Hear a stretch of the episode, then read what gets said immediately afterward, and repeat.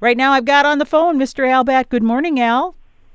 Hey, good morning, Karen. Thanks for uh, you can call me Al. That's for you. Song. So, yeah, and uh, Peter Noone was. Uh, I was working at the Freeborn County Fair, and he was uh, performing there. And uh, I think uh, as Herman and the Hermits, I don't know, probably he he was probably the only original one. Yeah.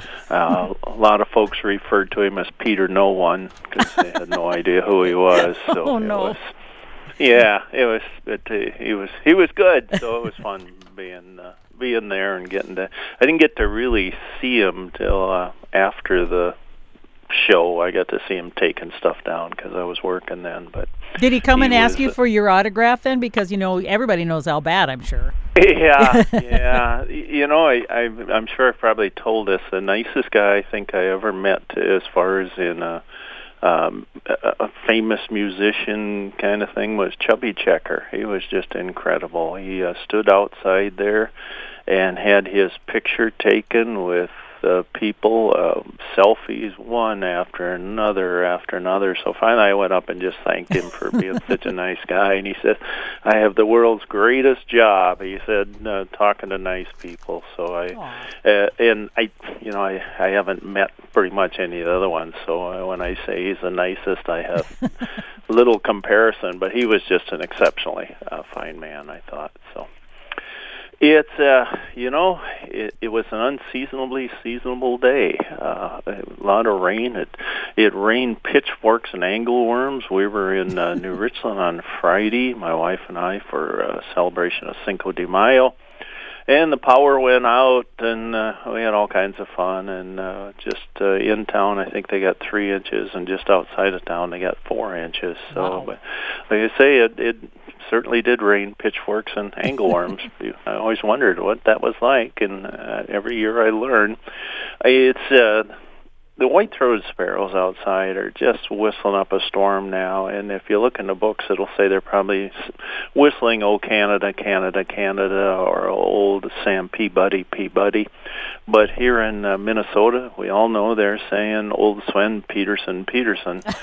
it's uh, nice seeing them. I have a lot of rose-breasted uh, grosbeaks. I have red-headed woodpeckers, orchard orioles, Baltimore orioles, catbirds, house wrens, palm warblers, yellow warblers, uh, white crown sparrows, Harris's sparrows. I just saw one out the window here was next to a Lincoln sparrow, and the Lincoln sparrow was just uh, made a dwarf by that Harris's sparrow. Was dwarfed by it. It just so so big.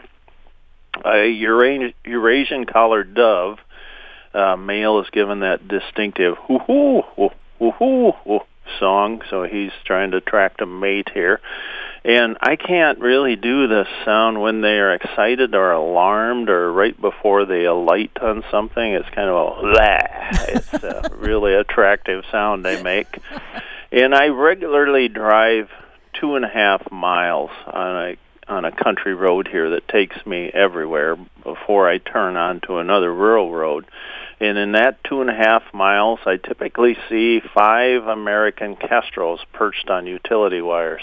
And the kestrel is North America's smallest falcon, about the size of a blue jay. And that's uh, two kestrels per mile. I think that's decent falcon mileage right now because we just don't uh, see as many of the American kestrels. And again, they are the North America's smallest falcon. A Cooper's hawk hunted my yard for a little while, and birds either flee or freeze in place like they're playing freeze tag. And the first bird to return to the feeders is always the same species. It's a chickadee. It's the first one to come back without uh, without exception. They're the first ones back. And I'm listening to Canada geese somewhere here. I don't know exactly where they are. They're playing those. Is it vuvuzelas? It sounds Yeah. like that they have it. Yeah, it sounds like that's what they may. They may have found one somewhere, and they're playing that. I heard from Jerry Victoria. He has a. He's from Allendale. He has a ruby crown kinglet and an orchard oriole in his yard. Uh, Ruth Olson of Glenville saw house wrens on May 4th. Rita Garanson, who birds Parker's Woods down in uh, Mason City, said on May 3rd She had a yellow crowned night heron, only four warbler species: palm, northern water thrush, yellow rumped, and northern per- parula, parula, parula, whatever, however you want to pronounce it.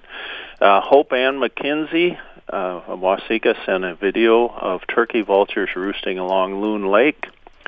Uh, Joan Anderson of Albert Lea saw a pileated woodpecker. Oh, folks, I was uh, a friend died, Lemoyne Heidemann, oh. uh, and it was to the visitation, and you've probably all been to those. You know how they are. You just you try to remember who somebody was that you hadn't seen for a long time, and you say, "I think that's his cousin," and that that sort of thing because they've moved away. And I talked to his wife for quite a while, and she's a sweetheart.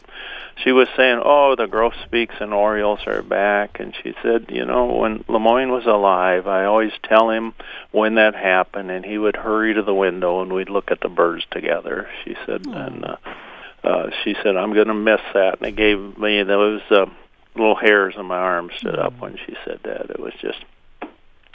Uh, Jack Corman of Alden sent me a photo of a white-throated sparrow.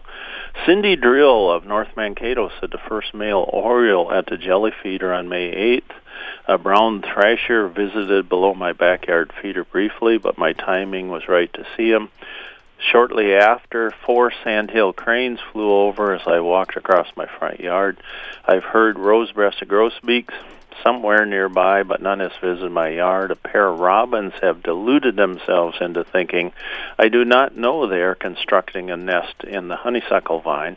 I spotted another first of the year, a catbird stopping at the grape jelly, and despite my spending a couple of afternoon hours being vigilant, it was my husband who saw not one but two male hummingbirds out the back window shortly after the storm moved through. Uh, our buddy TJ of St. Peter's, always great. To, it's great to hear from everyone, and it's always great to hear from TJ.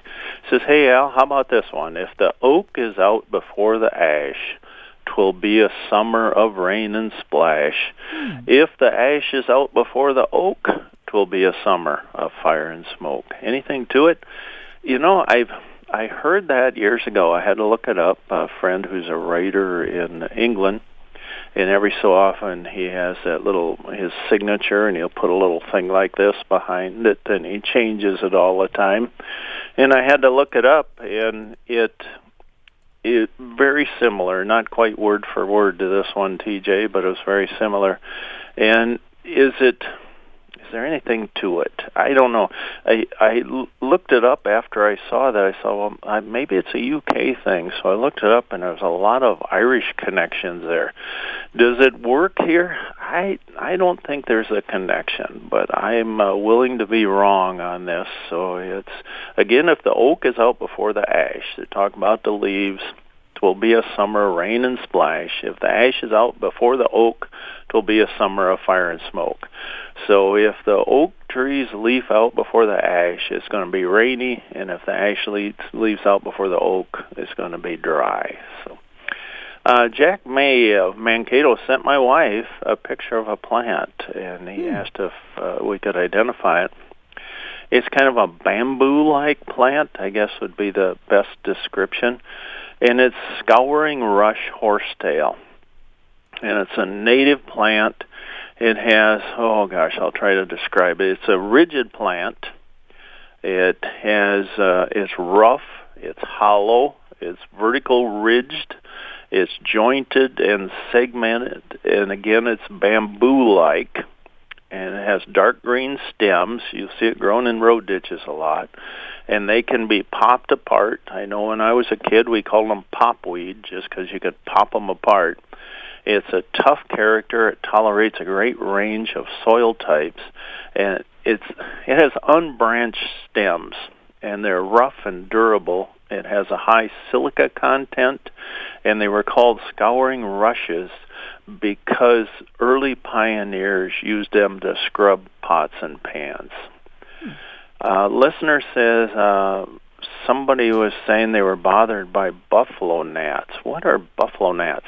Yeah, buffalo gnats, we hear a lot about them because they bother bluebirds, and people spray vanilla into the bluebird boxes to discourage these guys. But we know we've all heard about black flies, or we experienced black flies. They bite people and many animals. They've driven loons off nests. They can drive people to madness. Only the females bite in their search for a meal of blood. Black flies are also called gnats, turkey gnats, white socks, or buffalo gnats. So buffalo gnats are black flies. There's 30 species of them in Minnesota. Repellents aren't always effective. They may provide some help for some. I've uh, found vanilla works fine for me too. Uh, black flies are found around uh, fast-flowing rivers and streams, and their larvae live in the water they anchor to rocks where they filter food from the current.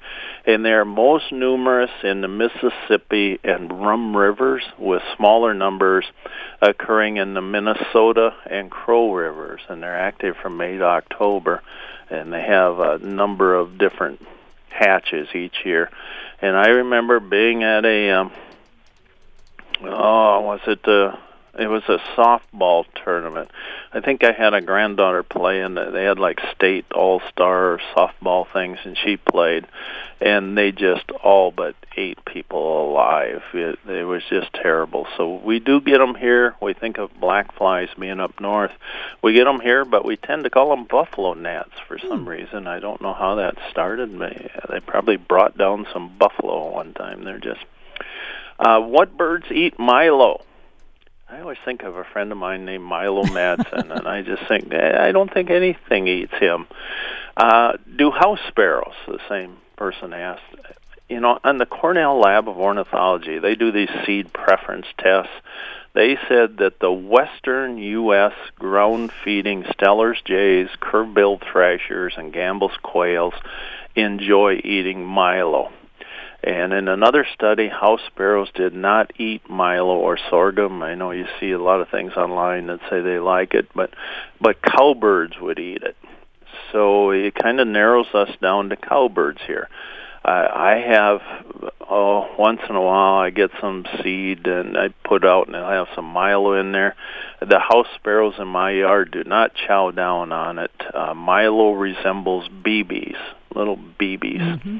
and um, cowbirds eat them. So I guess if you want to feed cowbirds, you get Milo, and otherwise you probably don't put put it in your feeders.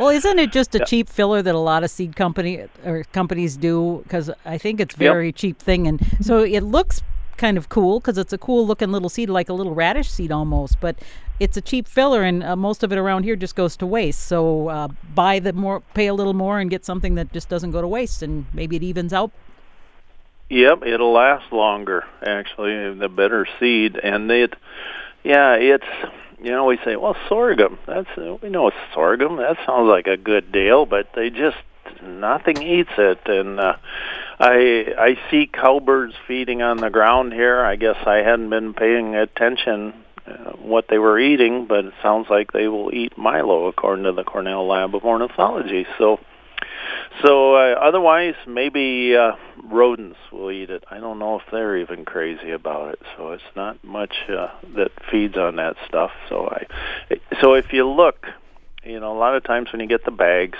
they'll have uh, they'll be either a clear plastic or there'll be like a little clear plastic window on there that you can look in. And if you see a few Milo, and you know it's fine. And but if you see a, a lot of it in there, you might want to move on to the next bag and see what's in there because it's it is just a it's just a kind of a waste in in many ways. So sadly. So Al, there are a uh, lot of people that are texting in questions for you today. Can we sure. go through some of them now? Uh, I'm going to go in that. first. Uh, Cheryl from River Falls had a question for you. Why do eagles and turkey vultures stay near each other?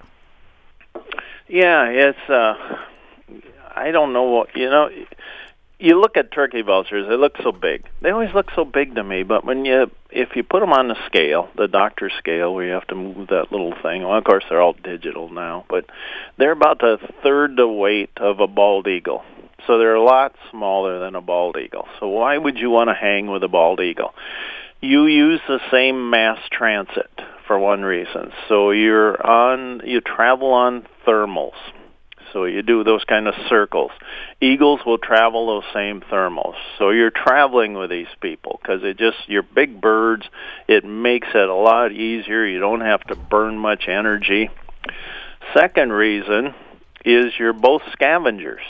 And we oh we always hate to think of bald eagles that way, but they are definitely scavengers, especially the younger ones who aren't very good at hunting or fishing. So they would be eating roadkill, um, dead fish, uh, a deer that had been hit by a car that made it out into a farm field. They're eating the same kind of food. So they hang around and may, you know, it wouldn't put past a I don't know this for a fact if there's been any studies, but if you're a young bald eagle and you're hungry and you think I am just terrible at this whole uh, finding food thing, and uh, well, maybe I'll follow one of those guys pointing at the uh, turkey vultures vultures. Maybe i'll just i'll follow one of them. Maybe they know where there's some food and uh bingo all of a sudden the vulture would take them right to some food. So that might be part of it too the third is that a bald eagle will catch fish and they'll bring it up on shore and they'll eat part of it and they'll they'll leave some food. They don't always clean their plates. So there is some food there for the turkey vulture. So I think it'd be three things. They travel together, uh, they eat the same things because they're scavengers, and then the bald eagle might leave some food. And if you uh, if you've seen some of the bald eagle nests and around the bald eagle nest, there's usually food and that they haven't eaten. So that I th- I would think those would be the three reasons. I don't know that they're close personal friends. okay, and then I got a, a, a text from Deb Yu, and she says Remember, she was the one I think that asked about gourds, and she said Mr. and Mrs. Yep. Wren are busily making their nest in the gourd. Man, they're persistent, especially with twigs that are too big for the door. It's been fun watching and hearing them. Their song is so loud and delightful. Oh, Deb, that's so cool. I'm glad they're uh, they're taking advantage of your kindness in that gourd. I've watched the male wrens, and they will grab a stick and they try to stick it in crossways instead of lengthways, and it's just the old thing. I I cut it off four times and it's still too short, kind of carpenter and they just kind of figure it out. I figure they're young males that just uh, they don't quite grasp the whole process of putting sticks in there. And sooner or later they figure out, well, if I stick it in this way, it goes in that hole. So it's a learning process for them. They don't have how to do it videos to watch. If they could just watch a video on YouTube, they'd have that all figured out and it wouldn't be a problem. But the males would just throw those sticks in there and they're uh, I have to say, Deb, I hope they'll nest in there and I'm sure they will, but sometimes the male will just fill all these holes with sticks and the final choice of nesting spot is uh, Mrs. Wren. She will say, "Are you kidding me? We're not staying there." And where did you get those sticks? Those are the worst sticks I've ever seen. So they do move around, and she will be the final final uh, decider on that. And now I got a text from Jennifer with a picture, and I actually just emailed you the picture so you can see it. It's a horrible, horrible looking picture of a bird that looks like something's on from some horror film that looks like a vulture. And there's actually a news story on it. It says, That's not a vulture. Effort to find eagle seen in frightful condition in Minnesota. The poor bird has been ravaged by sickness. And uh, this is this is the note from Jennifer. She says, Hello, ma'am. Please ask the bird guy about this doom doomed eagle. He was spotted in northwestern Minnesota a few weeks back, and there was an effort to locate him, but I have never heard if they found him. She said, "Please tell me that this is some regular sickness that affect that affects bald eagles and not the start of a zombie apocalypse. I've Aww. been weary of all birds since seeing this bird's photo. I'm fairly certain that he could see right into my soul with these his creepy eye, and I'm not a fan. Thank you, Jennifer. And I tell you what, it does. It looks. I mean, he looks like death warmed over this picture. So if you Google uh, northwestern sick eagle, you'll get the horrible picture. Oh, I'm looking at the photo here, and yeah, it's uh, sadly thing. that poor bird isn't long for the world. I don't think, and uh, you know, things get bald eagles just like things get us. One of the big problems with bald eagles is uh, lead poisoning. Oh. and uh, a good share of them have some lead in their system. And I know at the Raptor Center, uh, a great proportion of the ones they take there have lead in their system. So, mm-hmm. uh, but who knows what's all going on with this guy? He uh, he probably has. Uh, various things the way he looks. But well, according to the uh, this news article, it says they believe the bird to be a very sick two or three year old bald eagle. And so they're saying it was told he was told by the Raptor Center at the University of Minnesota that the eagle is blind in one eye, has some virus or pathogen that is causing it to lose its feathers, and uh, they said the he said the eagle was sitting low in a tree for almost 24 hours before leaving on Thursday morning. Mm. This is a while back, and uh, so anyway. Uh, the Raptor Center is eager to hear of more sightings of the bird. So if you see it, you're supposed to call the Raptor Center. And this is up by Moorhead, so probably not around here. No, the poor thing. Yeah, you can see a lot of white in the feathers, so it isn't uh, it isn't an adult eagle. So it has a lot of white on the wings and the breasts, and but yeah, the poor thing. Well, you mentioned the lead poisoning. How do they get the the lead? There's uh, it. Used to be more so than it is now. Uh, lead was more available, and I don't know if that's really true either because you know the lead persists. So they can still find it. It uh, it doesn't go anywhere. So if there are uh, lead in uh, all lakes or uh, uh, grounds, they can still find it there. And I know they said, oh, I wish I could remember exactly. It, it was like a third of the the eagles that were in the Raptor Center had lead toxicity, so they had a problem with it. And it was like 90% of them had lead in there.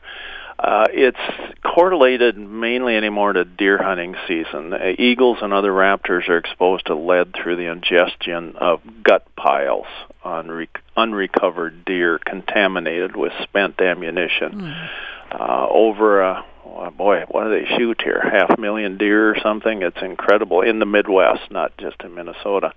And lead-based products are still the most common used ammunition, and these lead core bullets they fragment into hundreds of pieces upon impact and they've been found oh what they tell me it wasn't like 18 inches from the site of the wound. They move that far so then when eagles and other avian scavengers consume these gut piles left on the landscape, they ingest a potentially deadly meal.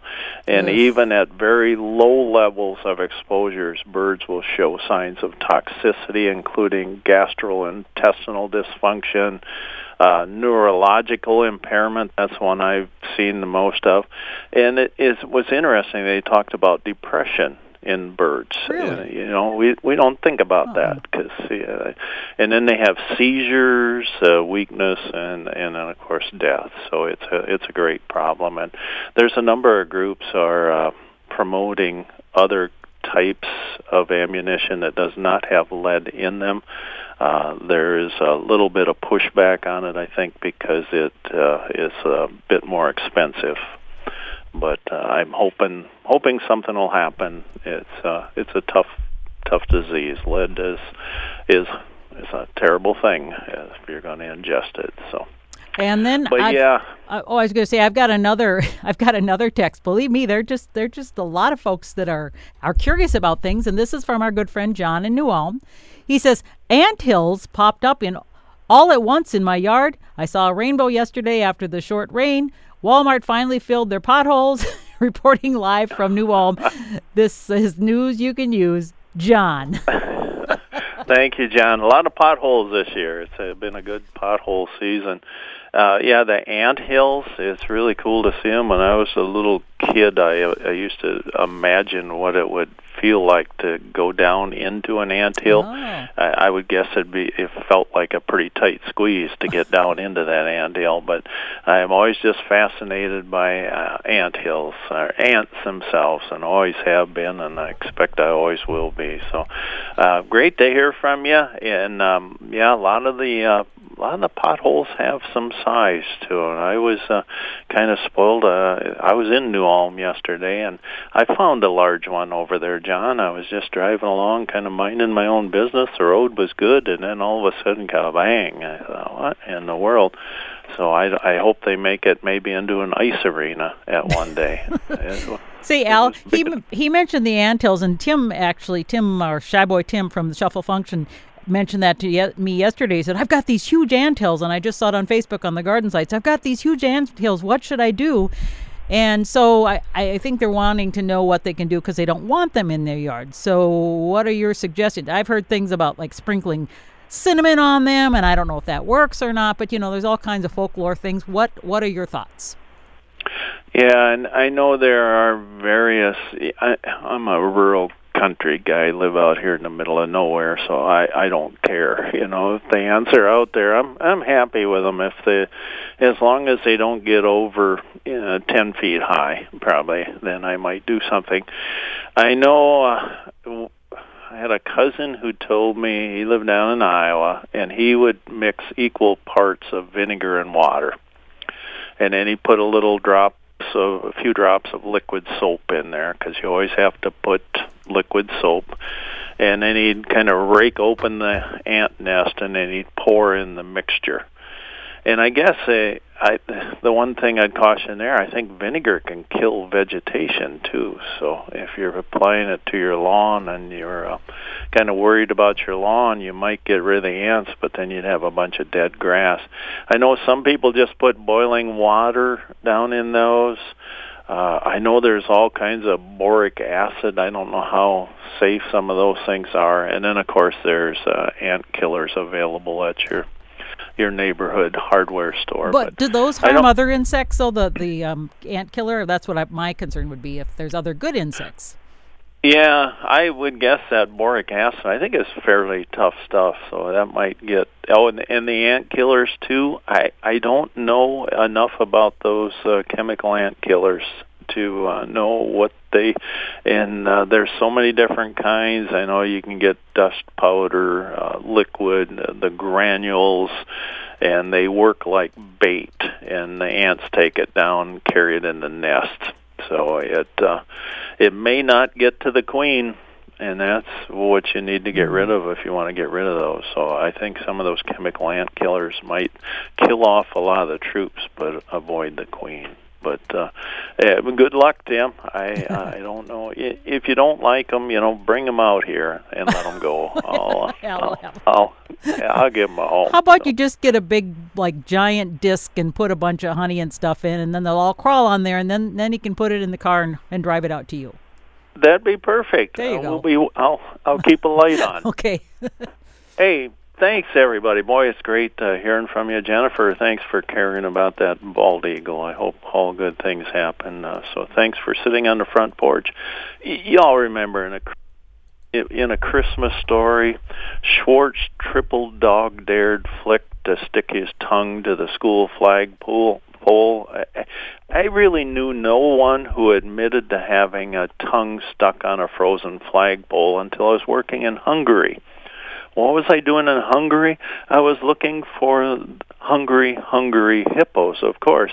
Eh, not really. I was field testing binoculars for Zeiss, and I'm not sure how he came to talk about that movie. We're sitting outside eating, and he admitted his goofy action happened for two reasons. He was a boy and not a smart one. And why did he tell me? He tells everyone because if he doesn't, his wife will, and she was with him. So, remember, folks, Hartland is well worth driving past. Thanks for listening. Do something wild today. Get out there and look at a bird. Thank you, Karen, as always, for your wonderful company. I hope you have a grand day. Well, Al, you know, before you go, Jack May sent us a picture for you to look at. It's a picture of a big white bird in the middle of a, a farm field, and he says, "Just sending pictures to you." I suspect Al Batt is coming on soon. Well, I hope he knows that you start at 10 o'clock because this just came in. Yesterday there were two of these, the white birds. He says he thinks it's maybe a swan. And he says, and one mallard duck standing between them and uh, felt intimidated, I think. You think the ducks were intimidated by the swans? Yeah, they sure because they are huge, and uh, we were on Highway 14, probably somewhere oh Eagle Lake in that area yesterday, and it was raining cats and dogs, and a a lone swan was flying over, and they are just huge. So they they dwarf Canada geese. Mm-hmm. They're that big, so it's very possible that that's what is probable, and that's what you're seeing, Jack. And great to hear from you. And they do nest here. And you know what? Uh, at the lake, uh, Lake Washington, I've seen 25, 35 uh, swans sitting on the point. They've just been a ton of them lately, and uh, usually it's the pel- pelicans, it's the big white blobs, but they don't have the big, big giant um, beak things. So I assume they're swans, and they're they're pretty yep. big, and they're beautiful. They are big, long neck. Yep, they're they're they're they're very pretty. Anyhow, thanks, Al. It's always great to chat with you. Thank you. Yeah, bye bye.